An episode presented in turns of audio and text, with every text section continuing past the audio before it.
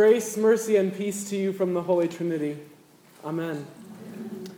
So, from what I understand through various Facebook posts I've seen lately, there are some guys that are playing football tonight during the Beyonce concert. so, if that's your thing, just go ahead and check the score on your phone after the sermon. This week, as is pretty customary at House, I'm going to defy the lectionary gods in this sermon. Last week we heard the first half of the story, and today we hear the second half, but I think they go better together than apart. So, just to recap, Jesus is basically a pretty good Jew. He goes to synagogue and he often picks up the liturgy booklet labeled First Reading. and this day is no different. He stood up to read, and the scroll of the prophet Isaiah was given to him. He unrolled the scroll and found the place where it was written The Spirit of the Lord is upon me because he has anointed me to bring good news to the poor. He has sent me to proclaim release to the captives and recovery of sight to the blind, to let the oppressed go free, to proclaim the year of the Lord's favor. And he rolled up the scroll, gave it back to the attendant, and sat down. The eyes of all in the synagogue were fixed on him. Then he began to say to them, Today this scripture has been fulfilled in your hearing. All spoke well of him and were amazed at the gracious words that came out of his mouth. The next thing you just heard they say to him is along the lines of, Oh, it's Joseph's little boy, isn't he cute? To which Jesus gets a little defensive and tells the people that prophets are not welcomed in their hometowns. The people then take their cue and go and run Jesus towards a cliff, but because he's Jesus, he just sort of miraculously walks away from the whole deal. I just got back yesterday morning from a trip to El Paso and the US Mexico border for a retreat with Urban Servant Corps. We learned about immigration and border issues, and this text was nagging at me throughout the entire trip, but never as much as when we were having a presentation from Border Patrol while we were standing next to a chain link fence that divides two countries. Jesus' words of, Today this scripture has been fulfilled in your hearing laughed sarcastically at me as I looked through the mesh chains into Mexico and considered my own views of immigration. The scripture that Jesus claims is fulfilled says that he would proclaim freedom for the captives. And yet there I was standing with standing and talking with people who detain hundreds of thousands of people annually. Jesus' words sounding strangely unfulfilled in my mind. Walking past the immigration courthouses and the detention center next to the bridge and the bridge itself, all which keep people captive in some way, made me want to find Jesus and kind of just question him about all of this. If I were a different person, I'd just want to circumvent Jesus altogether and just do something about it. And there are those people, we met them. USC's sister organization, Border Servant Corps, and their volunteers and agencies who are placed there work with all of these sorts of issues. But hearing both sides of the immigration issue, from the Border Servant Corps to Border Patrol, raised more questions than answers and deepened my understanding that there are no easy answers and no right mindset. But I was still stuck on this promise of Jesus that these things are fulfilled in hearing them. Because I see, not just around the border of our country, other things that are oppressive, other things that are in need of healing, other things that need good news surrounding them. I see it in families who don't put the fun in dysfunctional.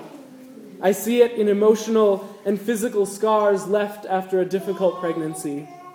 I see it in mental illnesses that grip tightly onto people, holding themselves captive to themselves. I see a multitude of things that still need fixed in this world. And we've heard Jesus' words, so why aren't they being fixed like he promises? I think it's easy to quickly run toward the idea that people are in such bad shape that there's not much hope in the world. But then again, I've seen it happen. I've seen hope happen or begin to happen. Colorado is in the midst of talks which would give the freedom of civil unions to gay couples who want to make their partnerships publicly accountable and have been oppressed by their fellow citizens. President Obama has talked publicly about immigration reform, which, while not perfect, has rays of hope for some people. Rick Strandlof has, with the help of our community holding him, begun the journey toward mental health. So there's evidence of something at work in our world, moving us toward the promises of God. And yet, it's still not done. It's still not done in society, and it's certainly still not done in myself. Because just as I can look at society and point out the incongruency with Jesus' promise, I can do the same for my own life, and I'm sure everyone here can do that as well. What are you blind to? Are you blind to love, community, your emotions? What oppresses you? The fear that you don't have enough? Family that's either overbearing or bitterly distant? Addiction? What holds you captive? Jobs that aren't going anywhere? Unhealthy relationships? Yourself? We all need Jesus' words. We're all desperate for Jesus' promise to us freedom, good news, and release.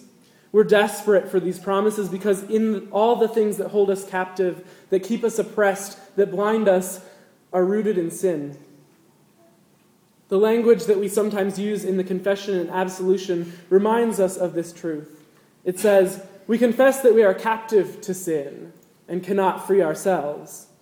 Our captivity, whether external or internal, is due to the fact that humans are sinful creatures we turn in on ourselves and don't look out for our neighbors. We turn in on ourselves and begin to think that we're God.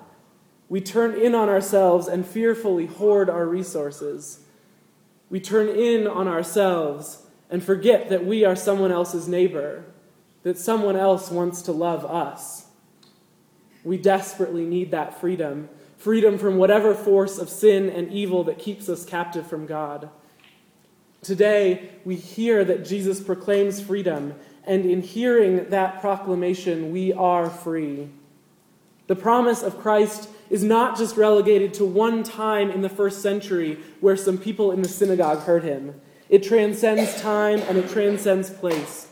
The promise of freedom in Christ comes to us every week at that table where we fill ourselves with his body and blood, which we believe forgives sin and releases us from the captivity we face.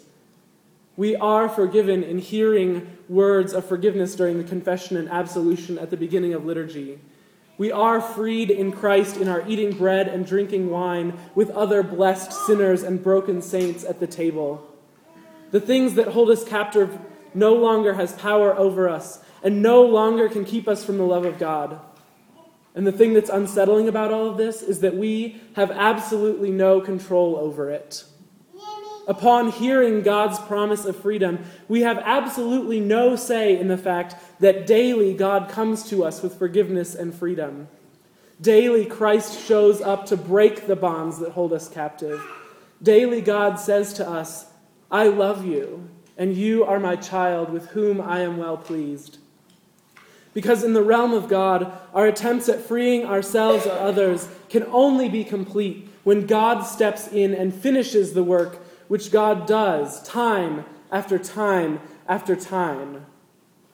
So hear this. God in Christ God brings you good news. God releases you. God gives you new sight.